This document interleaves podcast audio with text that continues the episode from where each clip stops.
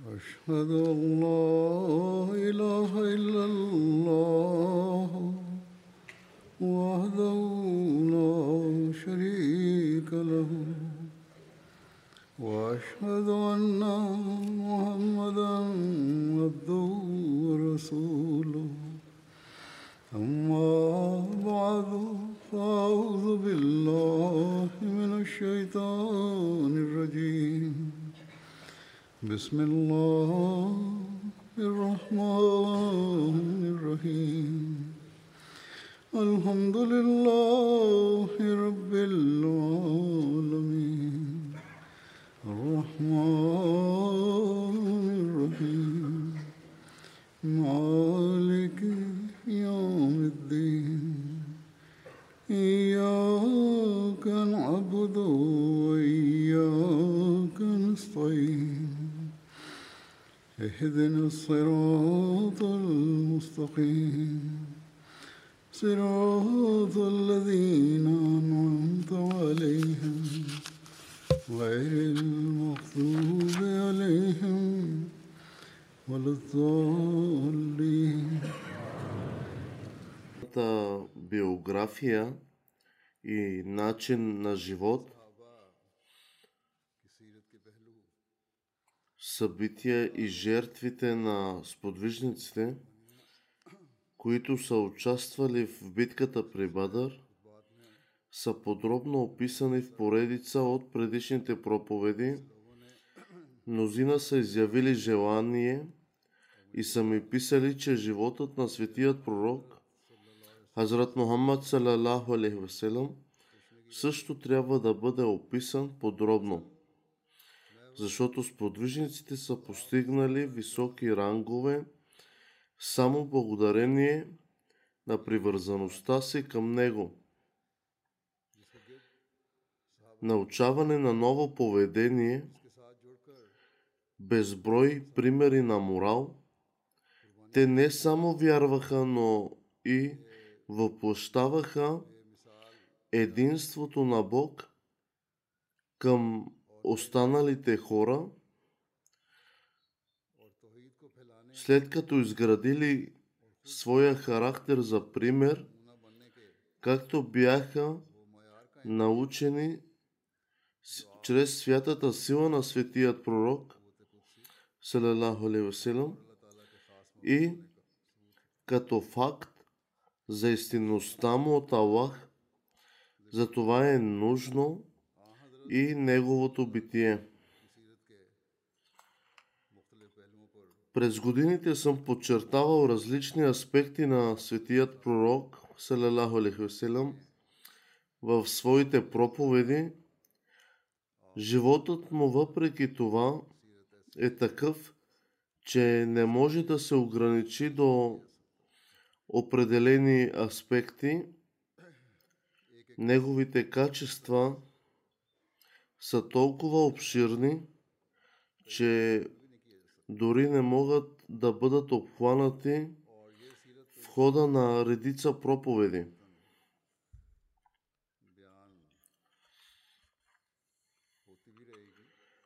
Следователно, животът му ще продължи да се споменава.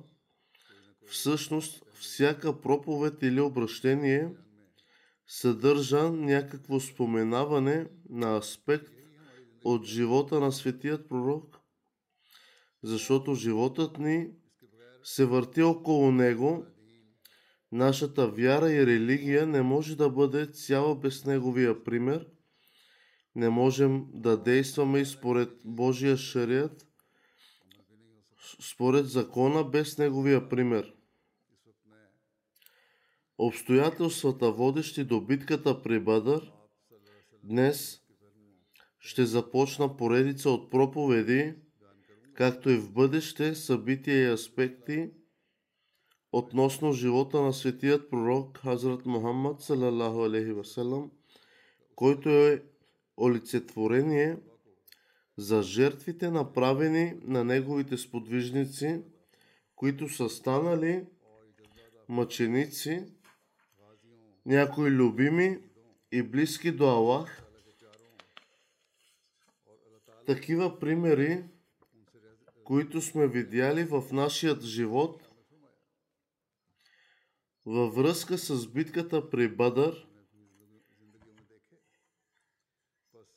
преди да спомена самата битка, че е важно да се разберат обстоятелствата, довели до тази битка.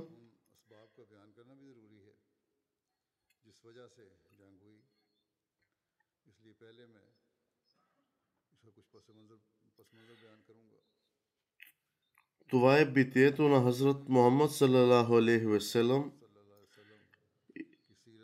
и част от събитията, които са довели битката през неговия живот –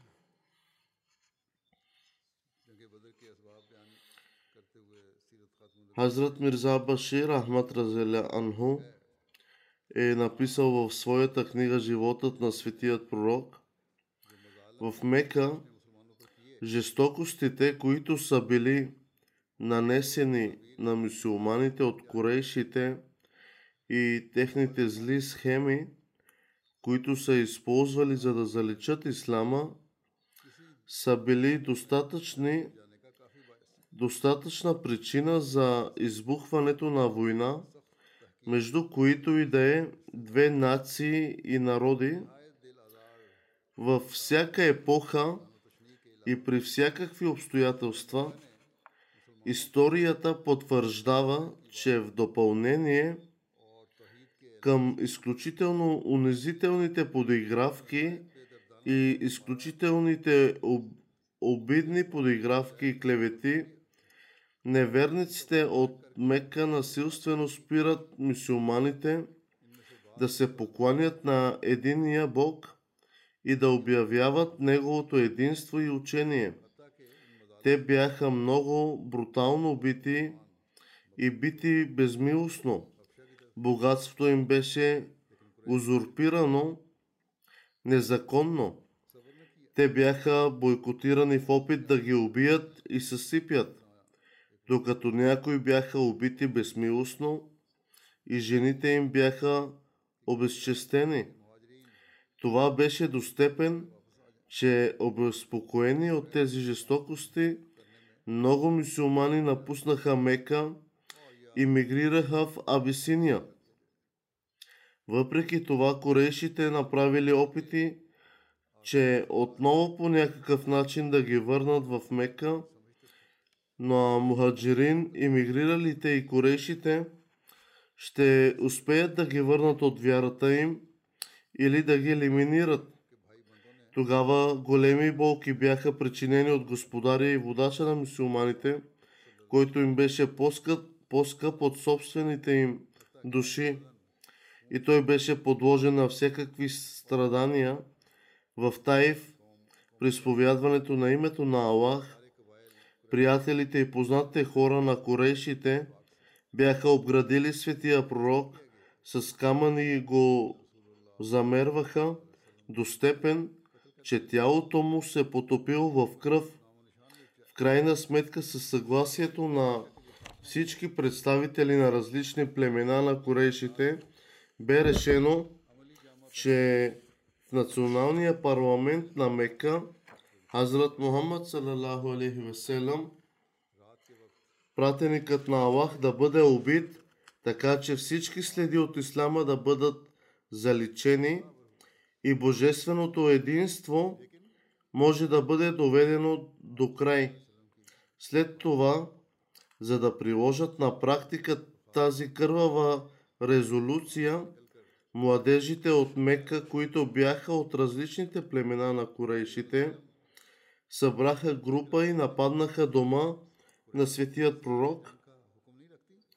През нощта, въпреки това Бог защити светият пророк и той напусна дома си, оставяйки ги в прахта и намери убежище в пещерата. Дали тези жестокости и кървави решения тогава не са били еквивалентни на обявяване на война от корейшите? На фона на тези събития може ли някой разумен човек да твърди, че корейшите от Мека не са били във война с ислама и мусулманите, тогава може ли тези жестокости на корейшите да не станат достатъчно основание да оправдаят отбранителна война от мусулманите?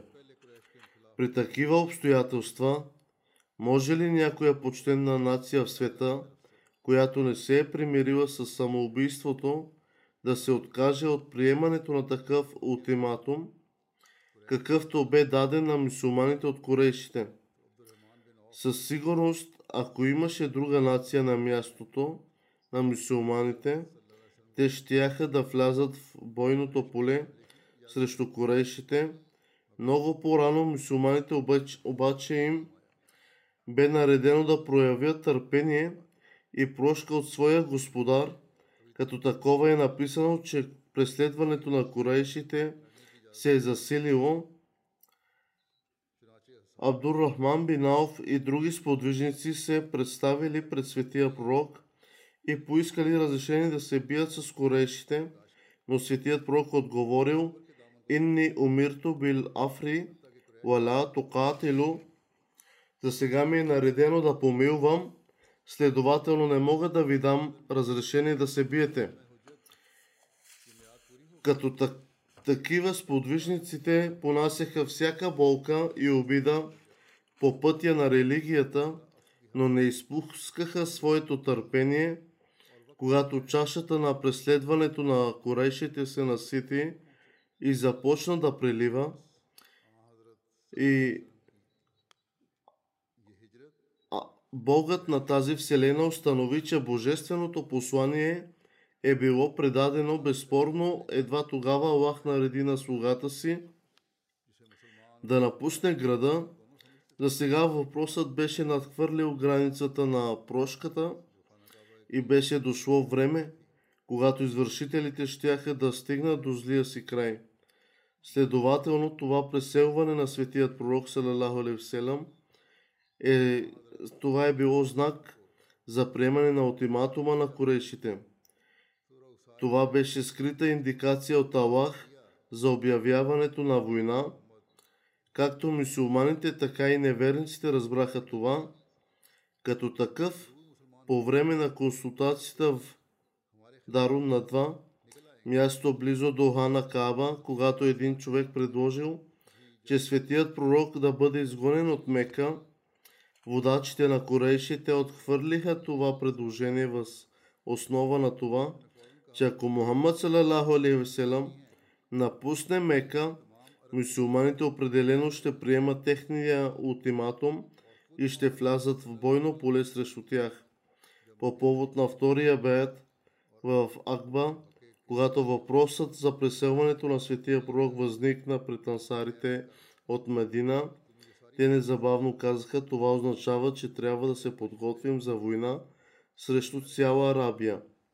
Когато светият пророк салалаху алейхи веселам напуснал Мека, той хвърлил на тъжен поглед към границите и стените на Мека и казал, О, Мека, ти ми беше по-любим от всички други градове, но твоите хора не ми позволиха да живея тук. След това Хазрат Абу Бакър Разиел Анху казал, те прогониха пратеника на Аллах, сега те наистина ще бъдат унищожени. В обобщение, докато светият пророк живееше в Мека, той изтърпял всякакви мъчения, но не вдигна меч срещу корейшите.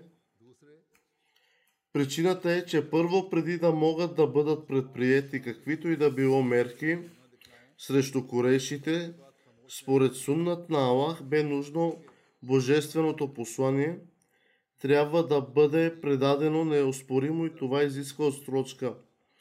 Второ, желанието на Аллах бе също така мусулманите да проявят модел на прошка и търпение до този краен предел, след което запазването на мълчание бе еквивалентно на самоубийство, което не може да се счита за похвално дело от никой разумен човек, И трето, корейшите оглав... оглавяваха един вид демократично правителство в Мекка и светият пророк беше един от неговите граждани.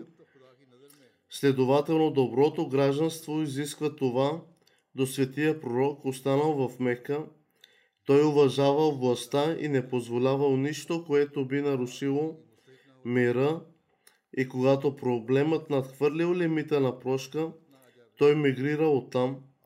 А четвърто, също беше необходимо, докато неговият народ не заслужаваше наказание поради действията си, според оценката на Бог, и докато не настъпи времето за унищожаването им, светият пророк Салалаху Алейхи да живее сред тях и когато времето настъпило, той емигрира оттам. Причината е, че според сунната на Аллах, докато Божият пророк не остане в неговия народ, те не са поразени от наказание, което би, би ги унищожило. Когато предстои унижи, унищожително наказание, на пророка е наредено да напусне такова място.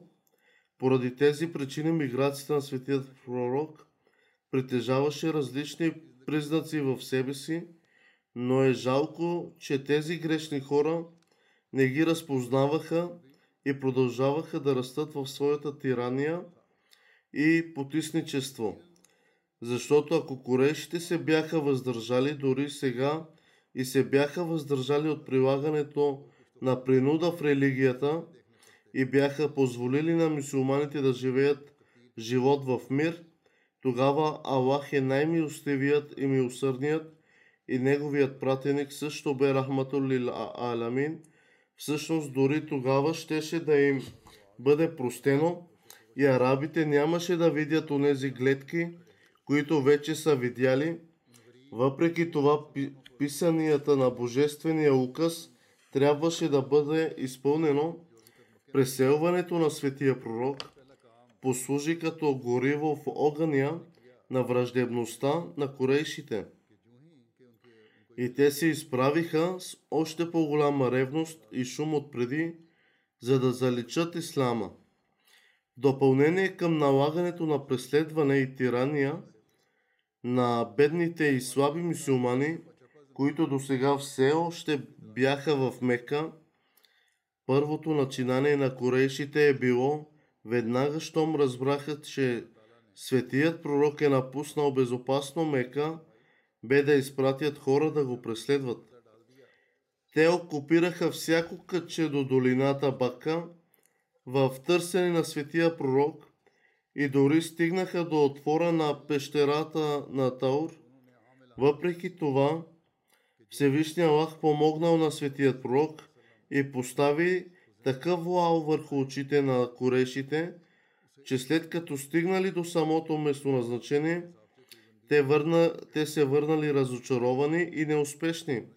Когато се отчаяли от това търсене, те направиха публично съобщение, че всеки човек, който върне Мухаммад салалаху алейхи жив или мъртъв, ще получи награда от 100 камили, което се равнява на приблизително 20 000 рупии. Това е била стойността по времето, когато Хазрат Мирза Башир Ахмад Разеланху е написал тази книга. Днес това би се сравнявало на десетки милиони лири. Съблазнени от наградата и алчност 20 млади момчета се втурнали в преследването на светия пророк и от четирите страни, както и Сурок, Сурака бин Малик тръгнал към следите на светия пророк, но се върнал след това. Като такова преследването на Сурака Малик, което вече беше споменато,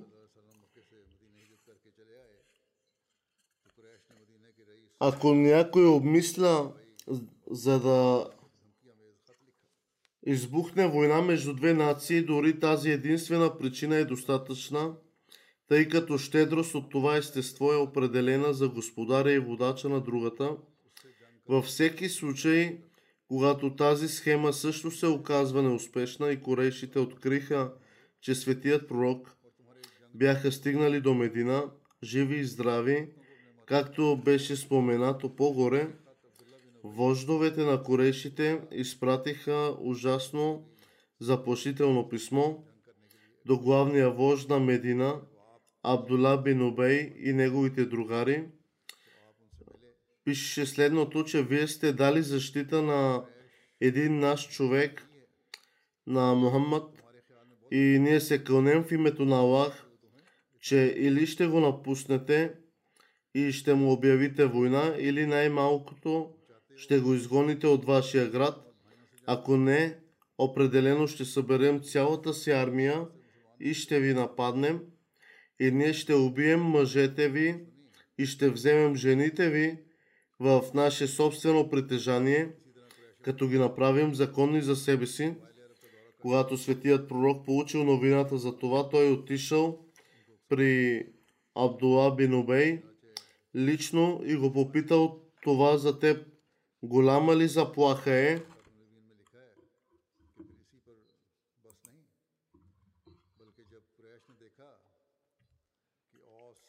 Светият пророк го разсъждавал и го успокоявал, казвайки, твоите близки и родини са с мен. Ще се биеш ли срещу собствените си близки? Състоянието на Медина бе сякаш заобиколено от бушуващ огън. Като такъв вече бе споменат следният разказ, който бе сред изтъкнатите сподвижници, разказва, когато светият пророк и неговите сподвижници – мигрираха в Медина и ансарите им дадоха защита на свой ред. Цяла Арабия колективно се изправи срещу мусулманите. В онази епоха мусулманите дори не сваляли оръжията си през нощта, а през деня ходили въоръжени в случай на внезапно нападение –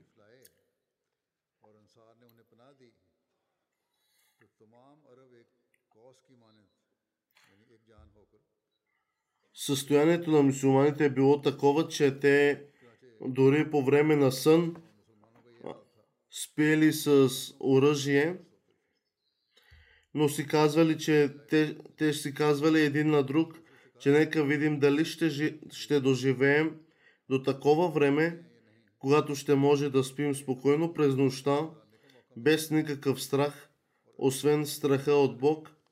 Състоянието на самия пророк не беше следното. В началото, когато светият пророк пристигнал в Медина, той често оставаше буден през нощта в опасение от вражеска атака. По отношение на същата епоха, свещения Коран казва,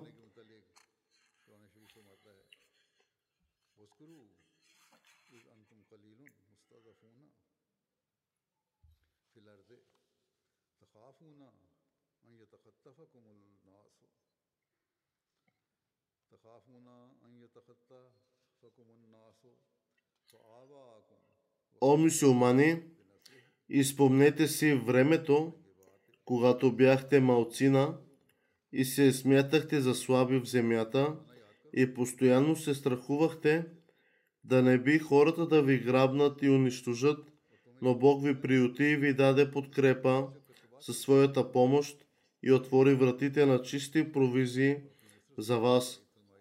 Следователно сега трябва да бъдете благодарни. Това беше състоянието на външни заплахи и дори в Медина състоянието беше такова, че до сега значителна част от аусите и Хазрач стоеше твърдо на полиетизма, въпреки че очевидно са били със своите братя и роднини, но при такива обстоятелства, как може да се вярва на, поли... на политеист?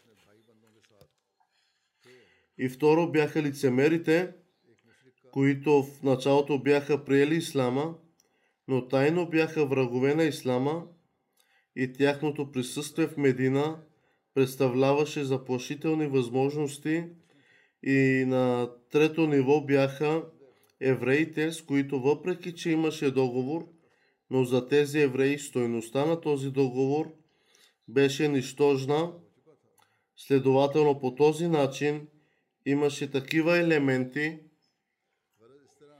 присъстващи дори в самата Медина, които бяха не по-малко от склад на скрити боеприпаси срещу мусулманите. Дори в една в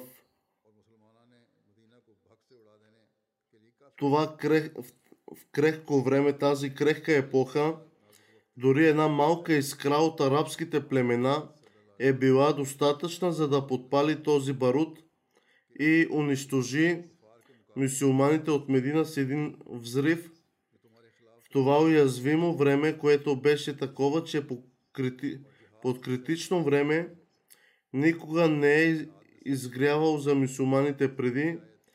Божественото откровение беше изпратено до светия пророк, че сега той също трябва да вземе меча в противен начин на тези неверници, които бяха влезли в полето на битка срещу него с меч в ръка, чисто по пътя на несправедливостта и тиранията. По този начин беше обявен джихад с меч. Според изследването на Хазрат Мирза Башир Ахмад, първият стих относно джихад с меча бе разкрит на светия пророк в 12 Сафар 2 хиджри. Също така е записано, че някои преда, предания в този стих е разкрит по време на миграцията, тъй като светият пророк е мигрирал и е започнал да изпраща пратеници в защита на Медина срещу реални заплахи. Във всеки случай това бе първият път, когато светият пророк получил разрешение от Бог да вземе меча в своите ръце и да защити мусулманите и себе си ислама срещу гнусните несправедливости и жестокости, които му бяха нанесени. Стихът от Корана, разкрит в това отношение, беше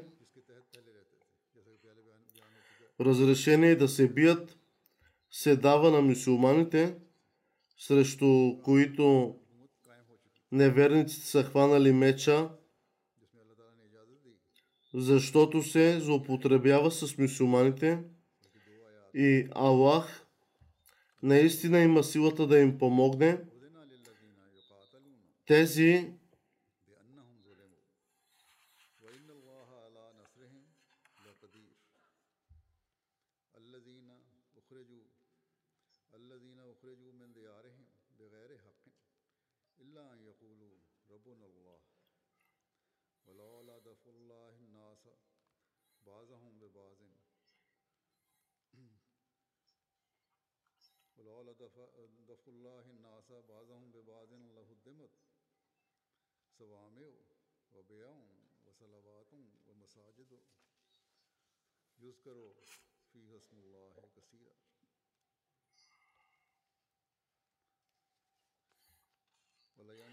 на тези, които са били изгонени от домовете си несправедливо, само защото казаха, че нашият Господ е Аллах и ако Всевишният Аллах не отблъсне тези мъже чрез други, като даде разрешение за отбранителна война, със сигурност щеше да има съборени манастири,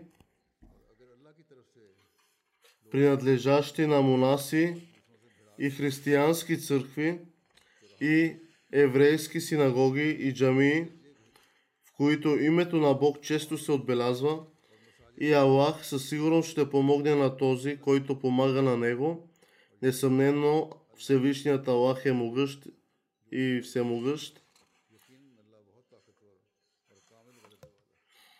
Това не само е за защита на мусулманите, но като назовавам местата за поклонение на други религии, този стих също така защитава правата и свободите на другите религии.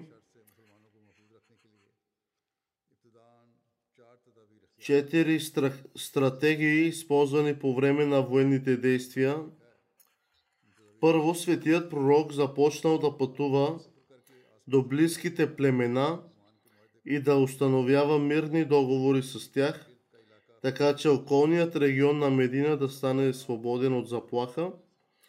Това отношение светият пророк обърнал специално внимание на онези племена, които бяха разположени близо до сирийския търговски път на корешите, както всеки човек може да разбере тези племена, бяха тези, от които корешите от Мека можеха да извлекат най-голяма полза срещу мусулманите, чиято връжда може да доведе до сериозни заплахи на мусулманите.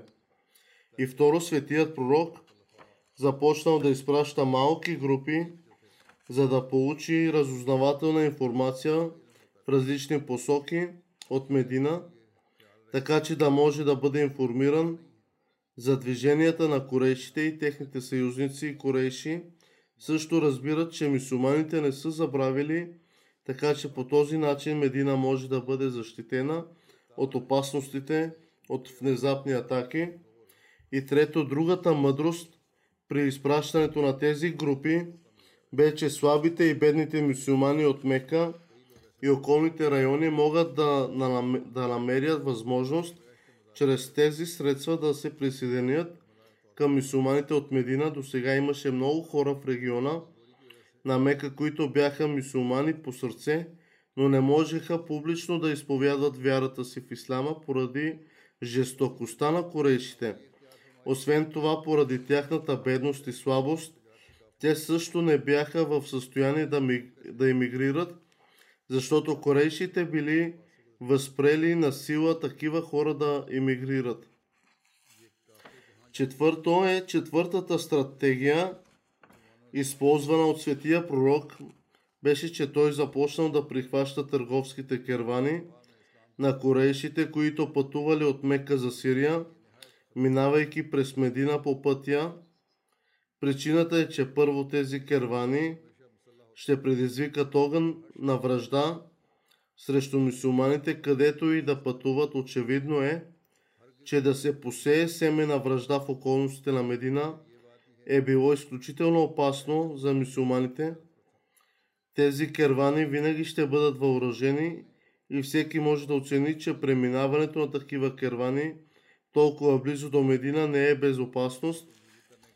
Препитанието на, кореше, на корейшите зависело предимно от търговията. Ето защо при тези обстоятелства най-категоричното е ефективно средство, чрез което корешите биха могли да, да бъдат покорени, тяхната жестокост да бъде сложен край и те да бъдат притиснати. Към помирение беше чрез възпрепятстване на търговския им път, като такъв историята свидетелства за факта, че сред факторите, които в крайна сметка са принудили корешите да се насочат към помирение, пресича, пресичането на тези търговски кервани е изиграл изключително ключова роля, следователно това беше изключително мъдра стратегия, която даде плодове на успех в подходящия момент – Проходите от тези кервани на корайшите са изразходвани предимно в усилия за премахване на ислама. По-скоро някои кервани дори са изпратени с единствената цел цялата им печалба да бъде използвана срещу мусулманите. В този случай всеки човек може да разбере, че прихващането на тези кервани само по себе си е абсолютно легитимен мотив. Прихващането изигра изключително ключова роля. Тази тема ще продължи в бъдещите проповеди. Сега ще почита покойни молитви. Ще ръководя погребалните молитви на следните починали членове. Хаваджа Мунирудин Камър от UK, който почина на, 7, на 27 май. Той бе на 86 годишна възраст. Той беше внук на сподвижник на обещания Месия Алейселам. Всъщност, обещаният Месия също е видял баща си, когато е бил много малък. Баща му беше първият централен президент на Маджлис Ходамул Ахмадия. мюсюлманската младежка организация в общността Ахмадия. Хаваджа Мунирудин Камър имаше честа да призове езана призив за молитва в джамията Фазел в Обединеното кралство по времето на четвъртия халиф. Той също така е служил като отговорник на Фазел Моск. Доста от старите хора на голяма възраст го познават. Той е давал езан в петъчните дни. След като се пенсионира, той посвещава живота си на служба на Ислама и служи в различни служби. Той посещава работа в офиса. Дори до един ден преди смъртта си, той притежаваше много велики и добродетелни качества. Бил е редовен в своите ежедневни молитви. Той е бил също муси. Оставил е двама сина и две дъщери, освен своята съпруга. Той също бе чичо по майчина линия на националния президент на мусулманската обща Ахмадия в Англия. Негово светейшество се моли Аллах, всемогъщият Аллах да му даде опрощение и милост и да издигне позицията му. Втората погребална молитва е на доктор Мирза Мубашар Ахмад, който бе внук на втория халиф. След обучението си в Пакистан,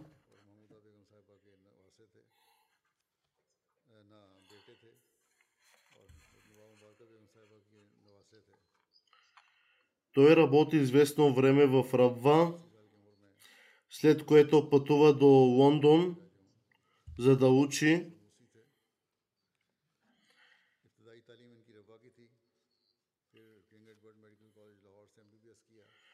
Той е посветил живота си на службата на Ислама.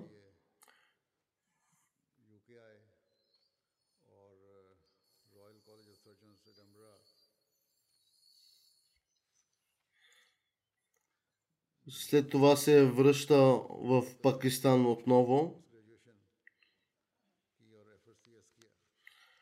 където служи в болницата Фазле Умар.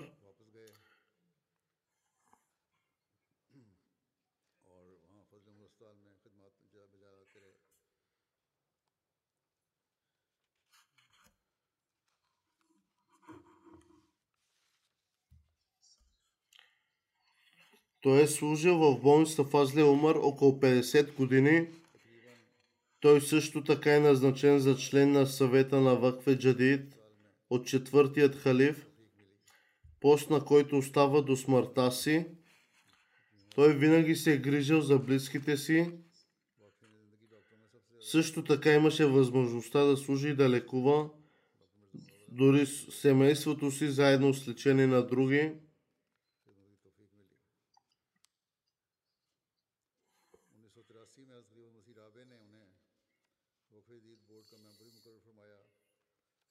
Неговата съпруга казва, че е бил много добър и загрижен съпруг.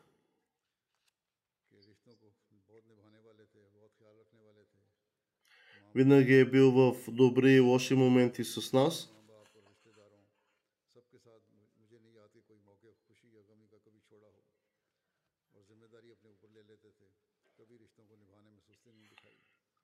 Лекувал е доста болни хора, семейни членове на голяма възраст.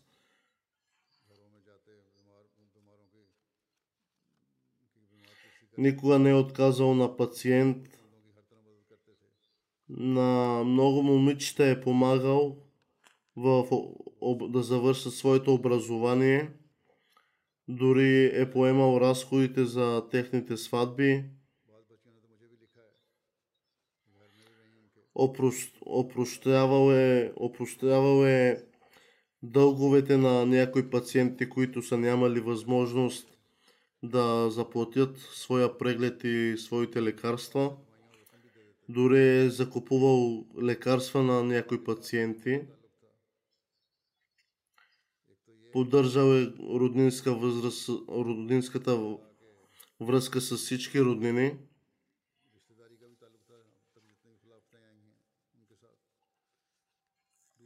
Насочвал е вниманието на своите деца към роднините също, както и към халафът, да държат връзка. Той имаше дълбока връзка с халифите.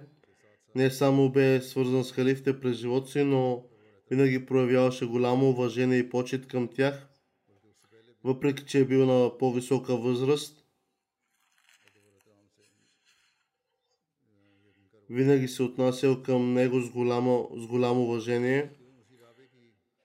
Четвъртият халиф веднъж поискал от доктор Мирза Мубашар Ахмад, който незабавно да пътува за Англия, след като четвъртият халиф е бил болен и до смъртта на четвъртият халиф той е живял в Лондон.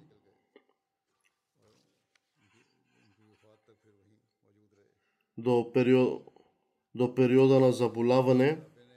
Говори се, че дори не Ахмадите и противниците на мусулманската общност, Ахмадия, тайно го посещавали, за да потърсят лечение от него.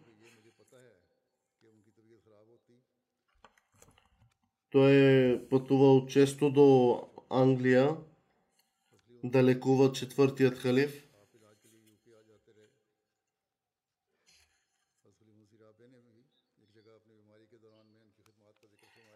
Съпругът, съпругата му пише, че веднъж е имал една клевета срещу него, но тази клевета се е изяснила и, е, и се е разбрал, че не е била срещу него. Той е бил оправдан.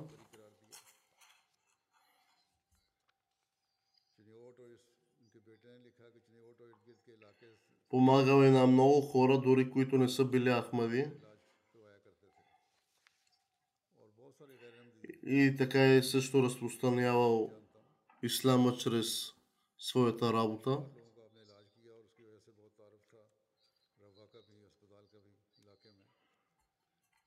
Обещаният Месия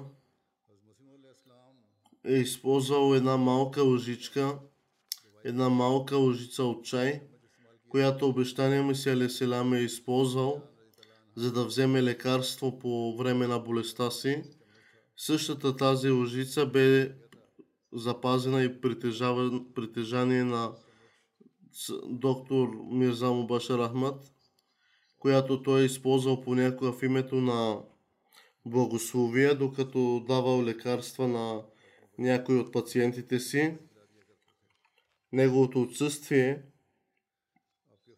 беше силно усетено от всички, както Ахмади и не Ахмади, така и болничния персонал сред много други.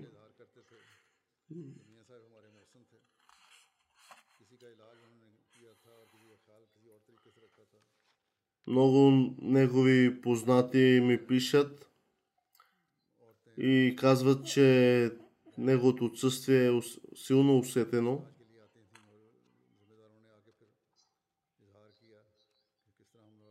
Дори тези, които не са Ахмади, не са от нашата общност, те са плачели с силна болка за неговото отсъствие.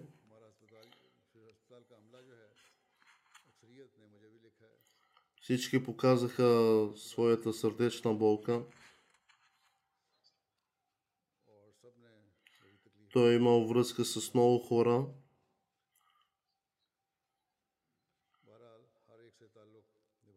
Много хора ми писаха за неговите страхотни отношения, които поддържаше с всички негови. Хазур каза, че онези, които получават комплименти след смъртта си добри, са отправени към рая. Нека се молим това да се окаже вярно в случая с доктор Мирзамо Башар Ахмад. Се моли Всемогъщия Аллах да му даде опрощение. Хазур се моли да му даде опрощение и милост и да му даде място близо до неговите възлюбени.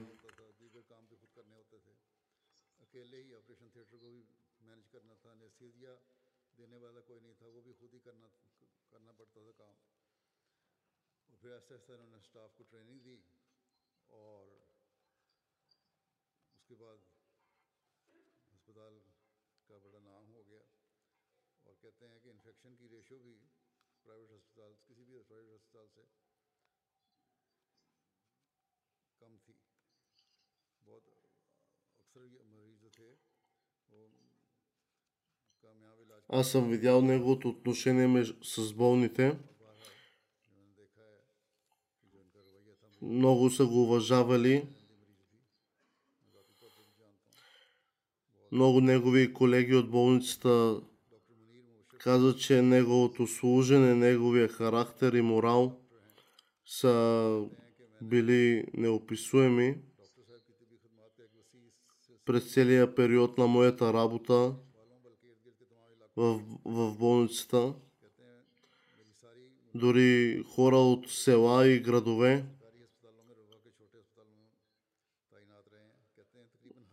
са го уважавали и са дошли на да изкажат своите съболезнования.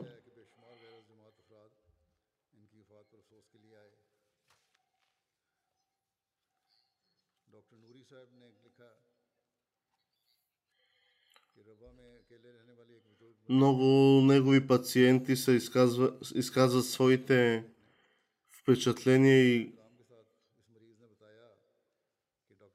своите сърдечни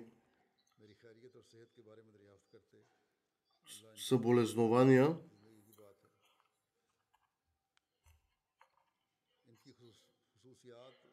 Той е имал истинска връзка с халафът.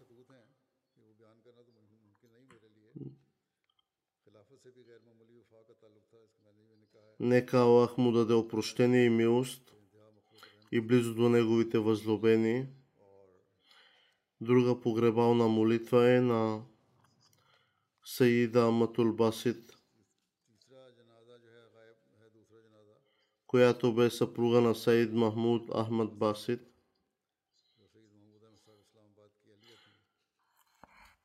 Тя бе дъщеря на Саид Абдул Разак Ша и бе племенница на Хазрат Ум Тахир.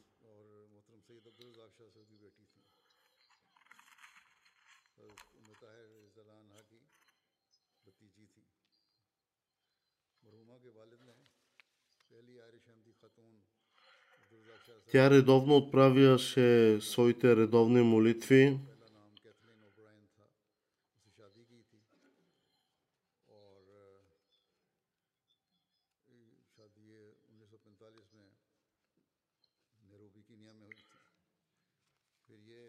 Била е прекрасна жена, която е била редовна в своите жертви, в своите молитви.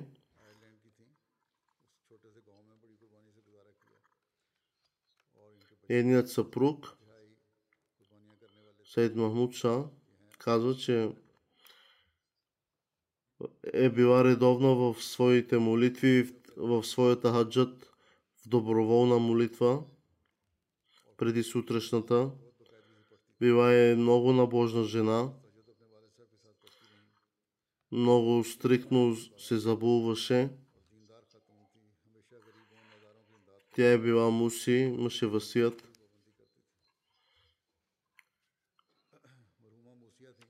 Тя винаги е била в челните редици на подпомагането на бедните. Тя остави един син и две дъщери.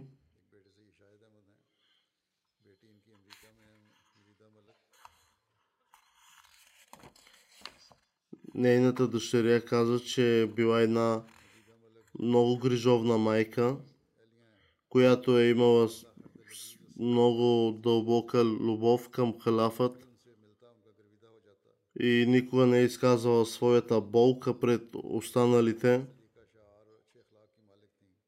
Винаги е помагала на момичета и на деца за своите нужди, сватби, образование, помагала на бедните. Много е обичала разговорите, които се водят относно проповед или ислам. Аллах е приемал нейните молитви редовно. Независимо дали чрез физическо обслужване, молитва за тях или раздаване на милостиня, тя бе много молитвена и имаше силна връзка с Аллах. Азур каза, че се моли Аллах да й даде прошка и милост, да издигне положението и да й даде възможност на децата и да продължат наследството на нейните добродетели. Другата погребална молитва е на Шариф Ахмад Бандеша от Феслабад, Пакистан. Синът му Рахматулла Бандеша е мисионер в Германия. Той е също учител в Джамия Ахмадия, Германия. Дълго време е бил местен председател на общността в своето село. Той притежаваше много страхотни качества. Той имаше висок стандарт на молитва, служеше на бедните и поддържаше добри отношения с семейството си и всички останали. Той е бил 25 години отговорник на своето село в общността.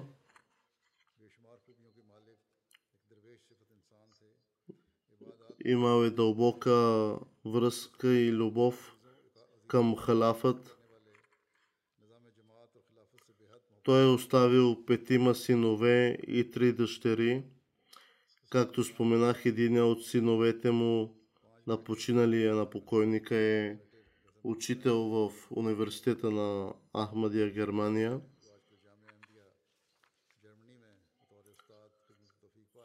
За жалост, синът му не е могъл да стигне на време на погребалната молитва.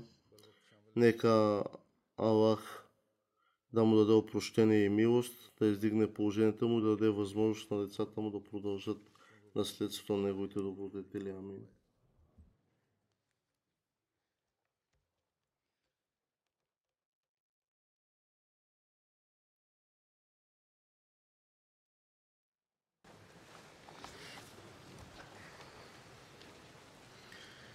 الحمد لله